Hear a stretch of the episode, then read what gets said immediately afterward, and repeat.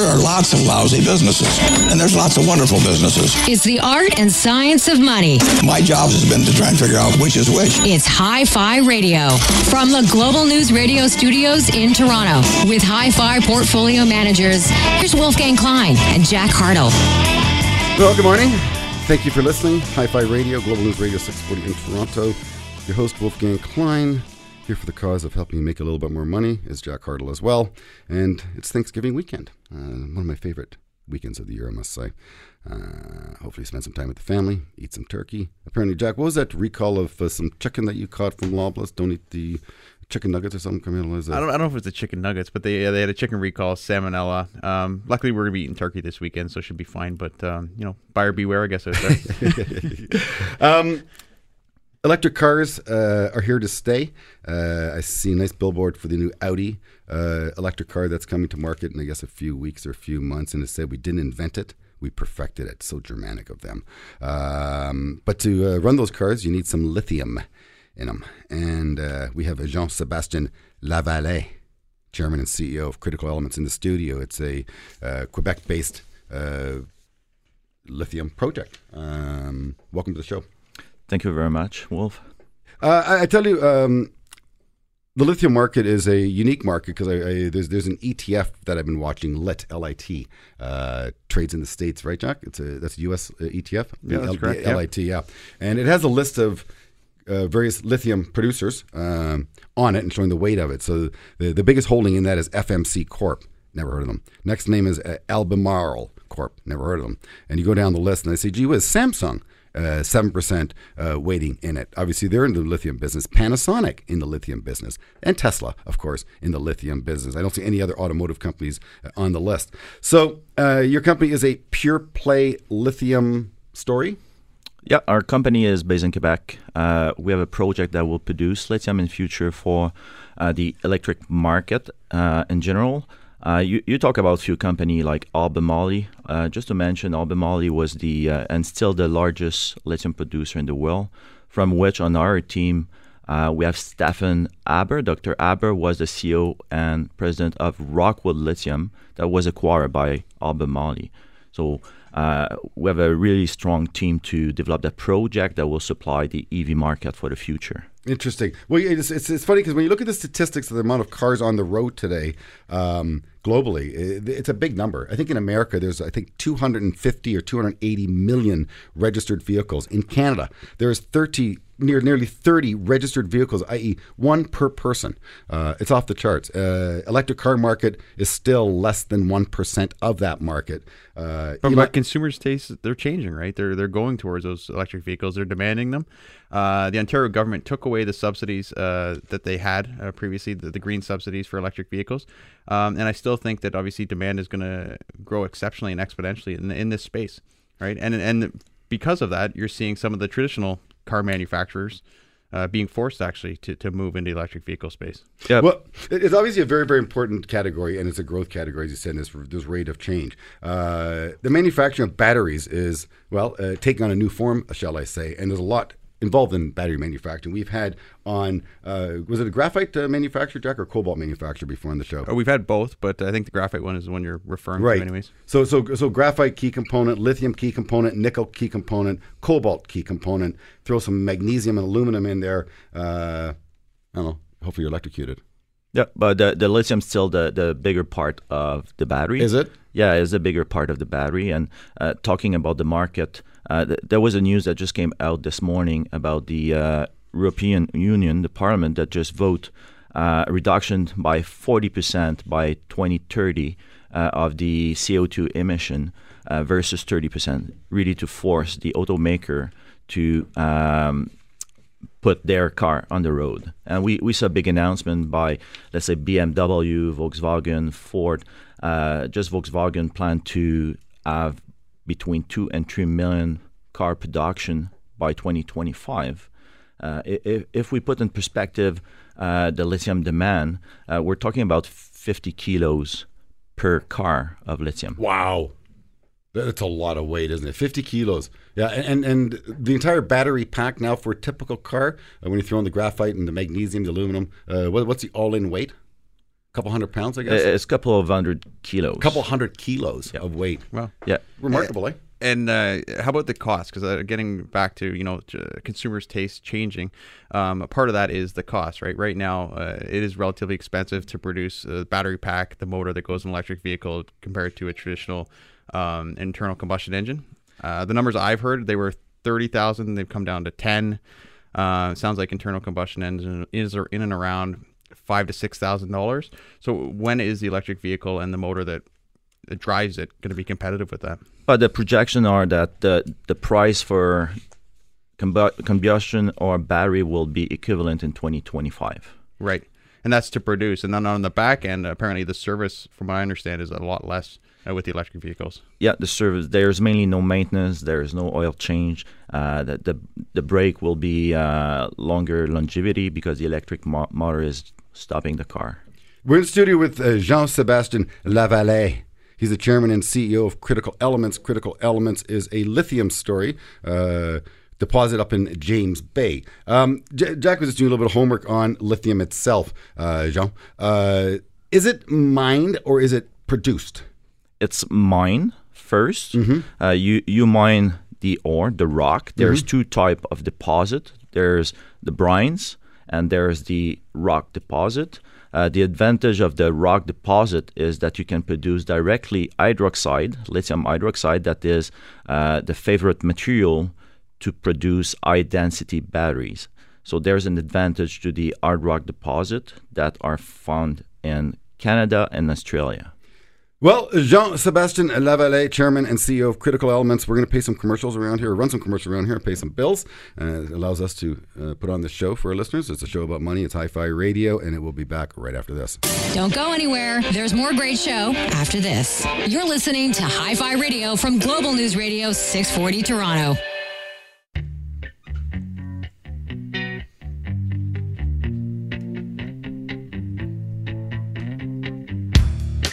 I'm so happy, 'cause today found my friends are in my head.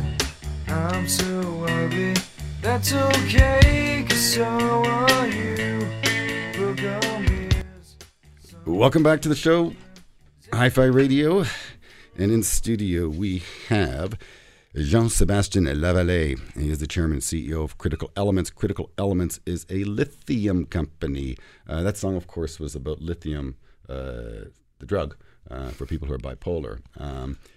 Is the drug derived then from the same product that's in the rock that you're mining? Yes, exactly. Exactly, yeah. So in terms of supply and demand for lithium, because demand is increasing for electric cars at double-digit rates. Well, I guess demand's increased by about 50% a year right now, massive growth rate coming off a very small base. But how well can the automotive companies meet their demand for batteries and battery components? Is there surplus? Is there shortage? How well is the market being met? I think we have to be in a shortage in this stuff, I think. Well, right now there is a real shortage. The major producer are trying to increase capacity. There's real challenge to increase capacity from a chemical plant.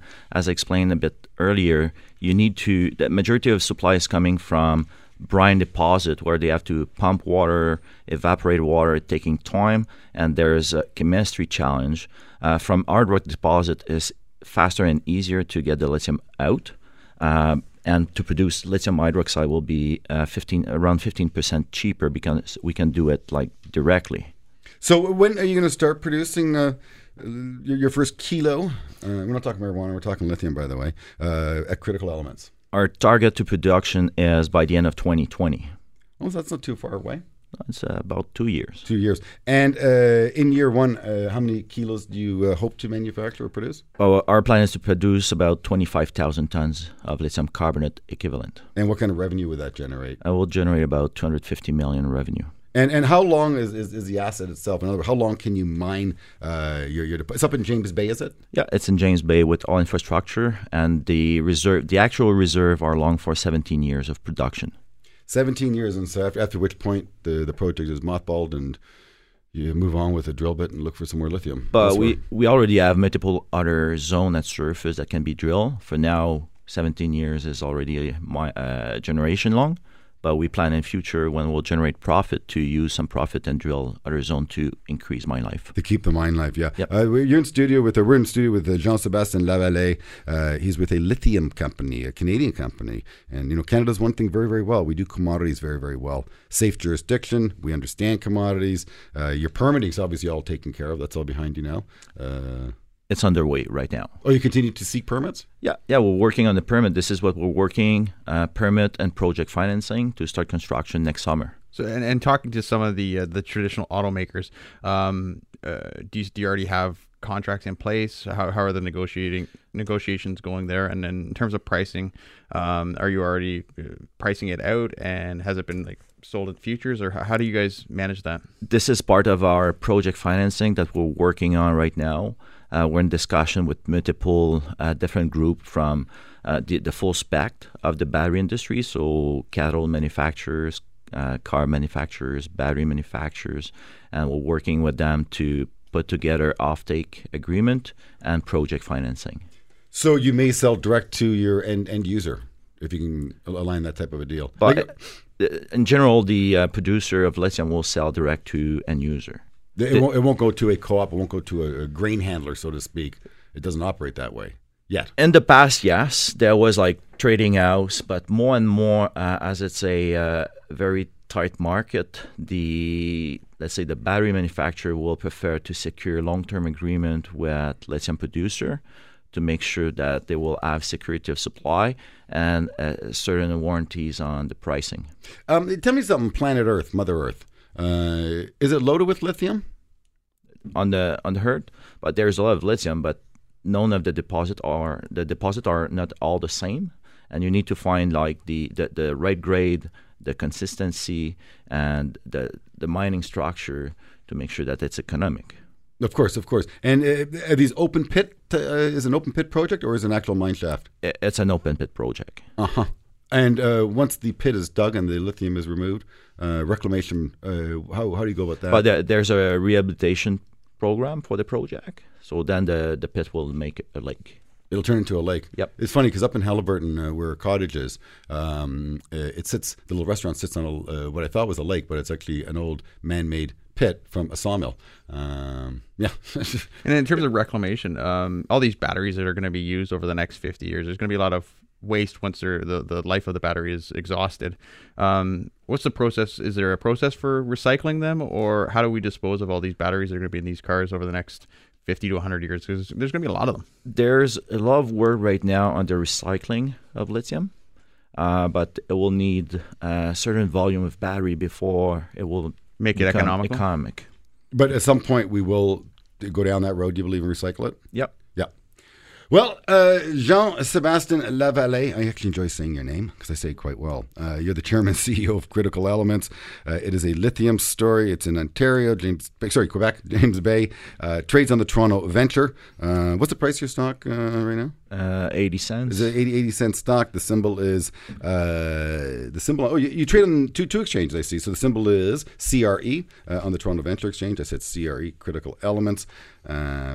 Please, our analyst covers the story. It is a speculative name, obviously, because you're not producing any money. I want to buyer beware. But you know something, often you have to look to the right when everyone's looking to the left. And I can tell that there's still not a lot of attention to your story. Everyone's looking at marijuana stocks right now. At some point, these things wake up. These speculative names all of a sudden end up become dollar stocks, not single stocks. It's like the old saying on Wall Street: you buy when it's quiet and sell when it's a ride. But yeah. You do want to buy good quality assets always. Absolutely.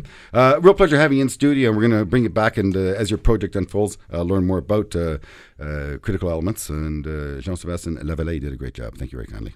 Thank you. Yeah. Coming up next, we're going to talk fashion. Jodi Goodfellow, she is the founder of Startup Fashion Week. Right after this.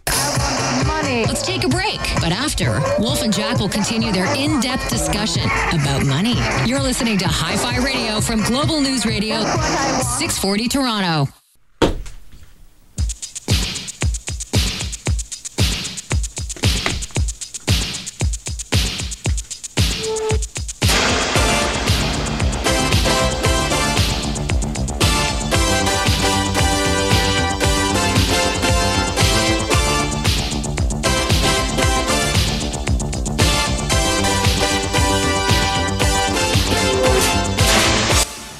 Welcome back. Hi-Fi Radio, 640 in Toronto. I'm just waiting for Jeannie Becker to show up. We got Jack Hartle in studio. And yes, a little talk on fashion. I like fashion. I think fashion's great. And Toronto is a big, big fashion market. It's important to the Toronto business landscape. And who none better than talk to us about fashion moving forward is a lady named Jodi Goodfellow, founder of Startup Fashion Week. Welcome to the show, Jodi. Thank you for having me. Yeah. So tell us about Startup Fashion Week. What is it? Well, it is a week happening in October here in Toronto.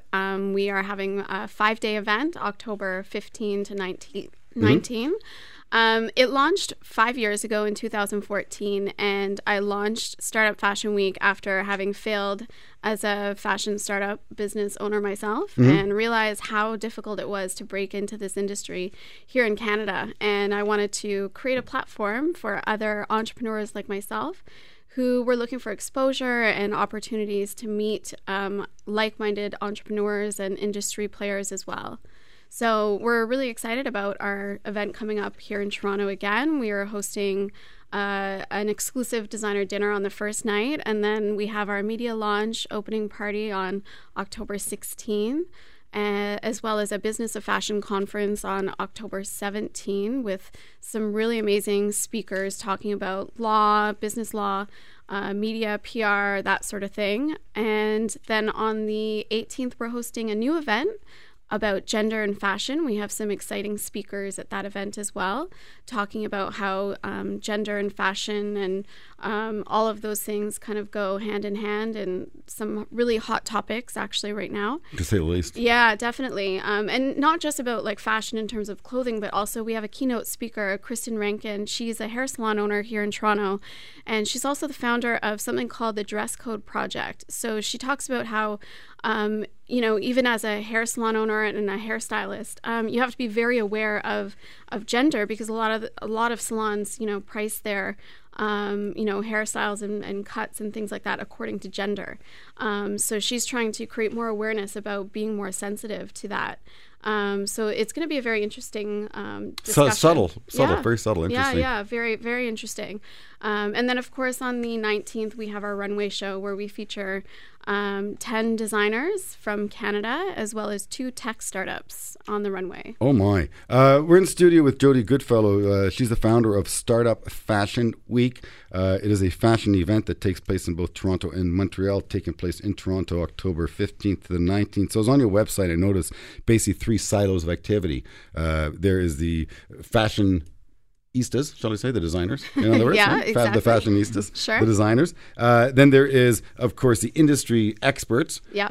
And then you have this third silo. You said technology as well as what else? Yeah, so fashion, business, and technology. That's what we're really pushing for. We want to create awareness about all those different platforms. Those are the 3 main pillars to our event. So technology kind of comes into our event in different ways. So we actually do feature tech startups on the runway, which is something unique about us. Do you have Apple on with their little watch? No, I don't, actually. They're not exactly a startup anymore. Yeah, they're not quite a startup. Okay. But we do have... You got me on that one. We do have some really cool... But they're industry experts. Yeah, oh, totally they are. Absolutely. No? Yeah, absolutely. Nice. We can squeeze them. You can squeeze them on this. Yeah, definitely. They would absolutely fit in. We have had TELUS before as part of our platform a couple years ago, which was pretty exciting. Like wearables. It's a category that Jack and I are very much aware of. Mm-hmm. You know, we have Camilo. He's one of our analysts, consumer analysts, and he speaks about, is it Nike wearables? Right. And I don't think they've really picked up a lot of traction. The one that out of the park, of course, again, was that Apple Watch. Yeah. And the fact that it can take your EKG, I believe it is, electrocardiogram graph, mm-hmm. And monitor your heart rate. Revolutionary. Oh, absolutely. How they pull that thing off. Yeah, yeah. And you know, from a fashion item, it's okay. Yeah. The watch itself, but how far the industry is gonna take technology into garments, I don't know. I'm a skeptic. It's hard to say, but there's definitely some really cool things happening. Like what? Here in Toronto, we have a tech startup called Seam, and what they have done is they've developed a device that pairs up with an app. And the device is actually called Lotus, and it's just a very small device that you can wear on your shirt. It's very indiscreet. and it pairs with their app. And what you do is you pre-program all of your emergency contacts into the app, and the device, you can voice activate it to record any audio at any given time. You can also activate it to contact your emergency numbers in your phone without anyone realizing that's what you're doing. And it will automatically send your exact GPS location to all of your emergency contacts, and also send them any audio recording as well. So it's a pretty cool device. And so, I'm sorry, is it built into the garment or you put it on top? Or yeah, you just wear it. It's like a little circle device. It's very small. Because I'm thinking indiscreet. Star Trek right now. Yeah, like the little Star Trek thing, you know, you tap your... They think they put it hard. Yeah. What's the price point of this? Because my wife's always saying, you know, our kids are going to need smartphones soon. They're only like 7 years old. I'm like, you know what? This might actually be a good idea for kids. Yeah, you're going to leapfrog the star smartphone to this product? Is that what you want to do, Jack? You want to be an early adopter? I want to find out what the price point is first. Well, they're just rolling it out. So this is a new device that they just have launched, I believe, this year. So I believe they had a campaign for it to raise money and to get some pre-orders in, but it's relatively inexpensive. Like, so what's it called again? I would say under 200. It's called Seam, is the company. Seam Technology, yeah. And the device that you would wear is actually called a Lotus. It's called a Lotus. Yeah. So it's made by Seam. Interesting. Yeah. Wait, so what is a Lotus? I'm an ignorant question. Is it a spider? A Lotus? What is a Lotus? A bug? I know the Lotus car. I know it's a vehicle. Yeah, it was a car. No, but what is a Lotus? Oh, no, it's a Lotus. That's a locust. I'm thinking locust. That kill your crops. I'm going to have to Google that. What's a Lotus? Well, I'm into fashion, and so we got Jodi Goodfellow in studio. She's the founder of Startup Fashion Week. If you're into fashion, if you are a young designer, if you're deep into fashion, you can help. I think this may be the event to go to. Oh, sorry, what's your website? It's startupfashionweek.com. Startupfashionweek.com. Check that out. We're going to bring Jodi Goodfellow back into studio after we pay some bills around here at Hi-Fi Radio. Money. Listen, we're going to take a break, but when we come back, more Money Talk. You're listening to Hi-Fi Radio from Global News Radio 640 Toronto.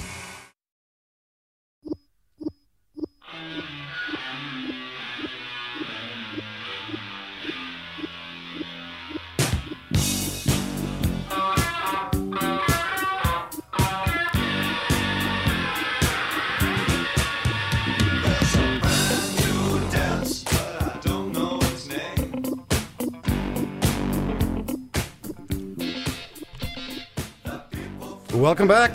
We found out the answer. Brittany the Butcher, she's our producer in studio here at Hi-Fi Radio. Just after that last segment, she jumped out and said, it's a flower. I said, what? Huh? The lotus. It's a flower. Ah, okay. Now we know what it is. Lotus is a flower. Yeah, I'll tell you what flower I'm very intrigued by is that Venus flytrap. You ever see one of those puppies? Venus flytrap? Oh, my God. If I were to create a device, I think I might call it a Venus flytrap. Really? I think I would turn some heads. Or not. Yes, Jodi Goodfellow, Startup Fashion Week founder. You're also a teacher, by the way. I don't know how you got. Yeah. No, really? No, yeah, it's Saturday, absolutely. So well, I think it speaks true to, you know, what I do. A lot of startup entrepreneurs, they have a full-time job as well as their, you know, business that they're trying to launch on the side. So, so that's definitely something that I can relate to for sure, because I've been teaching for 19 years as a high school teacher in Toronto, but also running Startup Fashion Week as a side business as well. So you said as your first adventure into fashion, it was a failure. Yes. All right. So I'm sure that lots of people have the same experience. Most entrepreneurs have multiple failures before they're successful. So absolutely, it's good that you're back on your feet doing something else and obviously learning from it. So what do you bring to these people that come to Fashion Week that you can teach them, I guess? Well, I really am trying to instill in, particularly with designers, I'm really trying to encourage them to change their mindset to realize that they are entrepreneurs, not just creators, because that's what they need to do in order for their business to take off and grow. Because a lot of designers, they're very creative and they don't have a full grasp in terms of what it takes to run a business. So that's what I'm trying to do, is help them understand the business side of running a fashion business, because it is challenging, and it's, you know, it's a very hard market to be successful in because it's very competitive, right? So Wolfgang and I are, when we invest, we're big guys into brands. We have a lot of respect for brands. Brands have a lot of power and they demand pricing power because of that. So in terms of branding your clients or people that come to Fashion Week, what do you tell them about that? How do they get their fashion out there and get the right brand well, image. Actually, we have one of our speakers at the Business of Fashion conference this year is going to be from Jackknife, and they do a lot of branding. They help a lot of startups with their branding, and so that's part of what I've built with this platform is, you know, being able to tap into the right resources. A lot of people in the industry, they don't know who to go to for things like branding or PR, marketing, social media help. All that stuff is all new because as an entrepreneur, you have to wear so many different hats. And when you're a creator and you're trying to create product, it's hard for you to sort of manage all of those different roles as, you know, the business owner. So we bring in speakers and experts to help them understand all these different aspects of running a business. So yeah, one of our speakers from Jackknife, he's going to be talking about branding in particular. You know what's exciting me, and because I actually worked on a fashion show, or actually a couple of them, as a matter of, Close to the Edge it was called. I used to be in broadcasting, and so the radio station I worked for actually put a fashion show on. It's called Close to the Edge. Okay. Speaking in the 90s, and it was actually over at the King Street, the big auditorium there. The O'Keefe Center, what's it called on King and by the CBC building? Help me out here. Roy Thompson Hall. Thank you. Oh, Roy Thompson Hall. And I'll tell you what I learned from that event is how complicated. It's very complicated. And difficult and expensive and tedious. Nobody wants my job, trust me. No, I'm speaking about just putting on a fashion show. I have experience. I know how difficult that is. I also work with a good friend of mine called Northbound Leather. Mm-hmm. Northbound Leather used to put on a massive fetish ball each October. Over at the docks, which is now called something else. I'm not going to date myself again. 2,000 people would attend. And I would work directly with George. At the time, he was a client of mine from a marketing perspective. And I saw how difficult and expensive it was to put on. It's very expensive. But you're not just doing a fashion show on Friday, which I want to go to, by the way. Yeah. But more important, I want to go to that designer dinner. It's an invite only. How do we get in? Like Jack and I know people, i.e. you, Jodi Goodfellow, Startup Fashion Week founder. That sounds like a fun event. But putting on a conference, a business conference, that in itself is a full-time job. I know companies who do one or two a year. They have a couple of full-time staff members. They work on that project all year long. Yeah. You're a full-time teacher. I'm a full-time teacher. You're not skipping school. No, I'm definitely, that. It's, this is something I do. I mean, luckily I don't have, kids of my own, so I have time after school weekends. That's when I get everything done. It is very complicated. It's very time-consuming, especially for this year because we also launched in Montreal as well. I saw that. So and it's a 3-day sold-out event in Montreal. Exactly. You're doing something right. Yeah, and it's amazing. People don't realize that, with just a 3-day event, it takes 6 months of planning. I know that. Right? Wolf knows that. Wolf knows that. It's very complicated. There's a lot of logistics involved. And like you say, it is definitely, you do have to raise a lot of funds through sponsorship and through ticket sales. You're always crossing your fingers, because everyone tends to buy their tickets last minute. So I want to ask you that question then, if I may. How many exhibitors, how many actual events or breakouts at the show, and what has been your greatest attendance so far? You've now done this, what, for this year 4? Yeah, this is year 5 for us in Toronto. So it's your greatest attendance. So exhibitors, attendance. Yeah, over the course of the week, because we don't have, a huge runway show every day, so our capacity is different at each event. Mm-hmm. But generally, we get we get about 800 people per week. Coming out to all the opening parties, the runway show, the conferences, etc. In Montreal, we had about 600 because it was only 3 days. And any big names from Toronto? Big names coming out. Yeah. You're going to be at your event from Toronto? Yeah, absolutely. We have Devo Brown, who's going to be hosting the runway show, which we're super excited about. You have Devo Brown. Wow. Oh, yeah. So he's going to be the host of our runway show this year on October 19th. Sounds like fun. Yeah, absolutely. Mm-hmm. How long is the actual show? The actual show, so we do things a little differently. At other fashion weeks, each designer gets their own show, and then there's a break in between. At our show, it's one continuous show, so everybody gets to see all of the designers. So start to finish, how long will that be? From start to finish, so about an hour and a half. That's long, wow. It's long. But the thing is it's really exciting because each of our designers offers something completely different. So everybody's excited for the next one to show. That sounds like a great event. It really, really does. And sorry, what's the venue? Is it going to be held at? It's going to be at Daniels Spectrum this year on October 19th. Where's Daniels Spectrum? Daniels Spectrum, it's in Regent Park. Oh, yeah, it's a great area. They've revitalized that area. Absolutely, big time. Yeah. And actually, the CEO of Artscape, who owns Daniels Spectrum, he's going to be walking in our show. Is that right? Yeah, yeah. He's going to be walking for one of our designers, Bennett Bespoke. Oh, Bespoke. Yeah. Good word. Yeah. Jodi Goodfellow, I wish you great success with your event this year, your 5th annual Startup Fashion Week in Toronto, October 15th to the 19th. If you're interested in fashion, you want to learn more, you know somebody who needs some help, this may be the event to go to, and I want to thank you very, very kindly. Well, we're going to remain the level of enthusiasm from fashion to oil. Now, oil's fun, too. Jodi, you're smiling at me from electric cars to fashion to oil. It's everything here on Hi-Fi Radio is full of surprises, my good friend, so please stay tuned for Rafi Tamazian, and he is amazing. He's out in Alberta, and he knows what's going on in the energy patch. Lots to talk about with the new LNG facility being built by Shell, and the Trans Mountain still get no love. So give and take, I guess. Rafi's going to give us up to speed in the energy market right after this. Making money is the best. So how do you make more money? Life would be sunny. Plenty of money. Come on back after this. You're listening to Hi-Fi Radio from Global News Radio 640 Toronto. And listen to my story about a man named Jed, a poor mountaineer, barely kept his family fed. And then one day he was shooting at some food, and up through the ground come a bubbling crude. Oil, that is, black gold. Yes, it is. Black gold.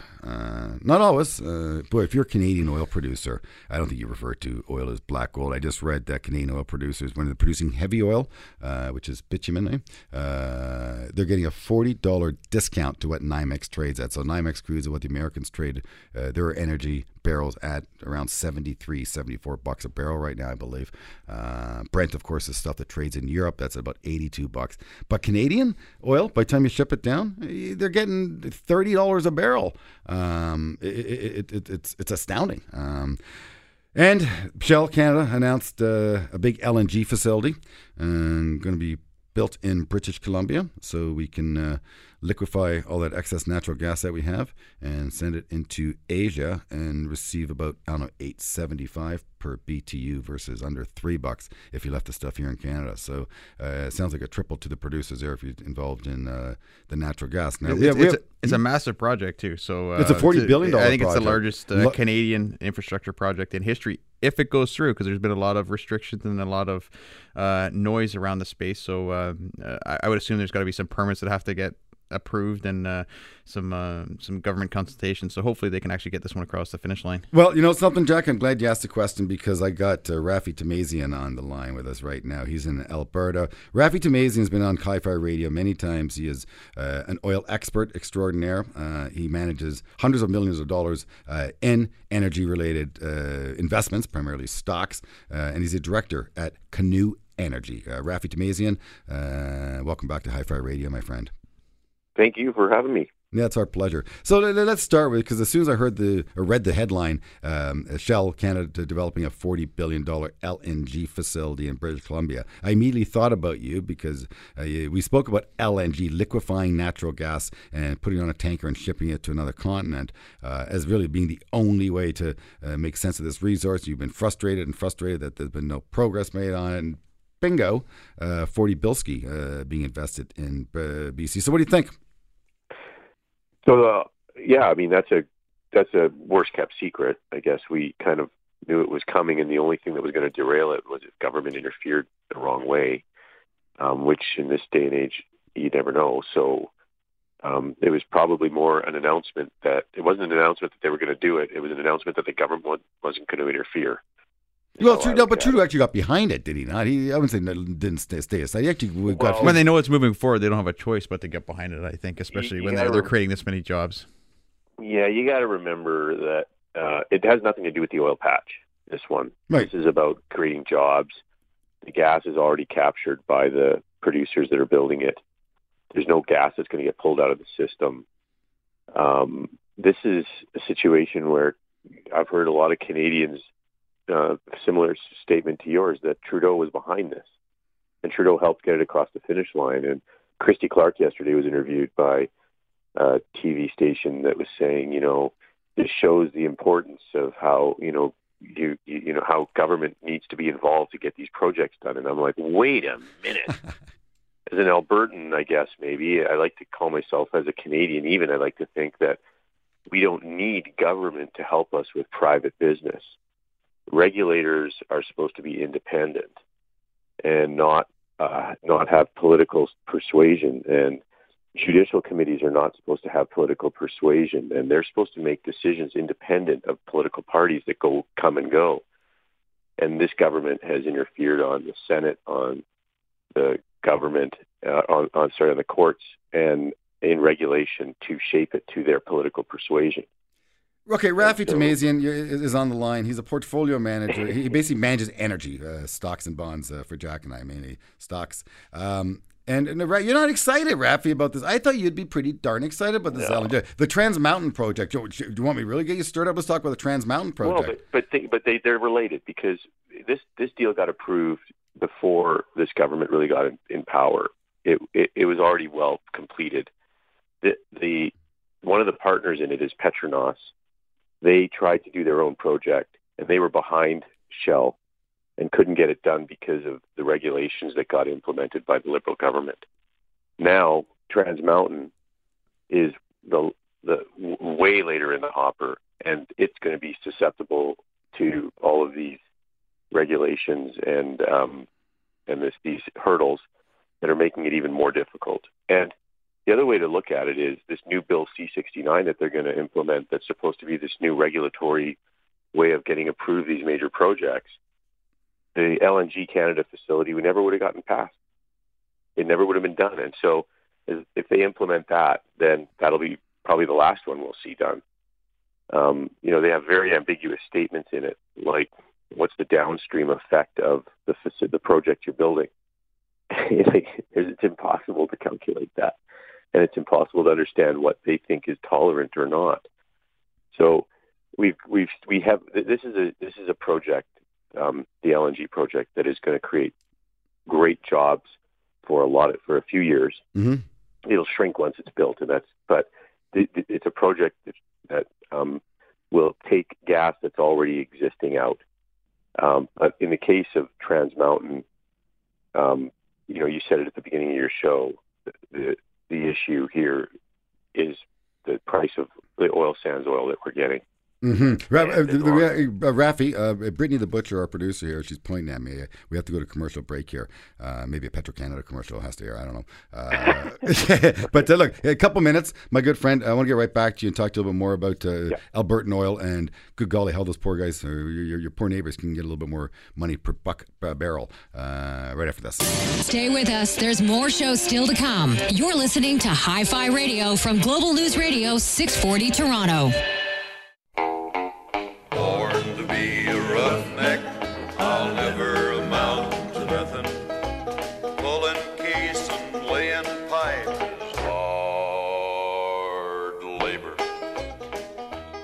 I couldn't do that. But we have Rafi Tamazian on the line with us. He's out in Alberta. He's not in the oil patch, but he certainly understands the oil patch real well, as he's a portfolio manager and director at Canoe Energy. Jack and I own the Canoe Energy mutual fund for our clients. We tend to buy stocks and bonds directly, but there's some sectors that have more nuances and a little more challenging, and that's where I have to bring in experts every now and then. That's what Rafi does, to have Rafi Tamazian. So first of all, Rafi, in terms of labor rates, just for fun, because of the Johnny Cash song, what would a roughneck make in the patch today? For them to change careers, become a roughneck? How much? Yeah, it varies quite a bit. That's a good question, I guess. But what you got to understand is it's a combination of things. You work quite usually when you're out in the field. So these guys will be out working 2 weeks on, 2 weeks off, or 3 weeks on, 1 week off. And I'd be surprised if they're not pulling in anywhere, but depending on if it's specialized. Basic specialized labor, you could be up to $60, $70, $80 an hour, I'm sure. Wow, so that challenges Amazon's $15 an hour raise that they just gave with all their employees. Well, I mean, it's like I said, it could be, that's getting more specialized. I think your basic tool push is still going to be doing pretty good at $20, $25 to $30 an hour, but Amazon, that's driving a car, I guess. I say there's a lot of experience and specialty and danger actually in the oil patch. You've seen that with some of the disasters that we've seen in some of these oil wells. So it's there is some danger pay involved with that for sure. Mm-hmm. Right. Yeah, to a certain degree, but look, they're going to get. This has all been done through This is going to be done with unions as well, and there's going to be controls there to get what, their fair share, their pound of flesh. Yeah. For sure. So, Rafi, oil is breaking out globally, anyways. It's at a four-year high. I think it just bested, over $70 anyways for WTI. You say that Canada's, Yes, Canada's not at the party right now. What's it going to take for us to actually get there and start participating? Yeah, we won't participate in this cycle. There's no way we will, because the lead time to fix the problem is going to take years, not months. So it's highly unlikely that this cycle will last that long. So, sorry, when do you think this cycle ends, though, Rafi, this oil cycle? Because we're not participating in the rising market right now. So when does this puppy end? There's two ways the oil cycle ends. One is a global economic slowdown, then it kills your demand fast, right? Yep. The other one that could do it is probably the other extreme, and that's that oil prices ratchet too high because we have no supply globally, and we don't slow that demand down. And what'll happen first is everybody will go from anti-energy oil to realizing they're all addicted to it, and they'll say, "Give us more, give us more." I mean, Trump's saying, "Give us more" to Saudi, and Saudi's going, "I got none." There isn't any more supply globally for the amount of oil demand growth We grow by 1.4 million barrels a day per year. It's amazing, right? So, and Rafi, let's repeat the numbers because it's a big number. Are we at the 100 million barrel a day consumption on this planet? Give or take a million barrels a day. It's moving around a little bit, but for ease, say 100 million barrels, and we've been adding 1.4 million barrels a day per year for the last 7 years. Yeah, we just had a lithium guest on talking about lithium and electrifying cars and all that good stuff. That does not threaten your oil thesis at all, does it? Not even a drop in the bucket. And that fallacy went away last year that kind of realization when the numbers got put to paper. But so we are that the problem in Canada, though, the differential won't go away regardless, because our lead time to build the pipes to get our oil out is going to take years. And so, the U.S. index Dow is reaching record highs, and the Canadian general equities index is down this year. It's down 1%. Not participating. So, marijuana can't do it on its own, my good friend. Well, but see, if the world is growing, and especially our biggest consumer that we are next to that uses our resources is growing, we usually always benefit from it. So you make a good point, because we just came through this whole NAFTA negotiation, which is now Mexico-Canada, U.S. Mexico-Canada deal. And do you ever hear oil come up in the conversation? No, never talked about oil. Talked about auto parts. Talked about dairy. Didn't talk about oil. Left our oil alone. Why? Because they're ripping us off.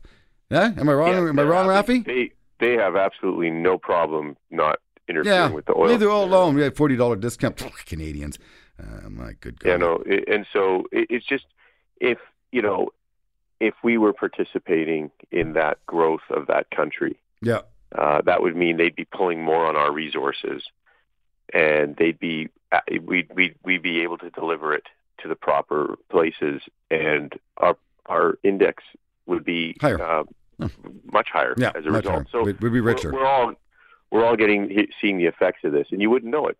No, you wouldn't. Trudeau talks like everything is great. NAFTA was a great success, and this big multi-billion-dollar project, and this is all great, and Canada's in good shape, and investment's good. Well, wait a minute.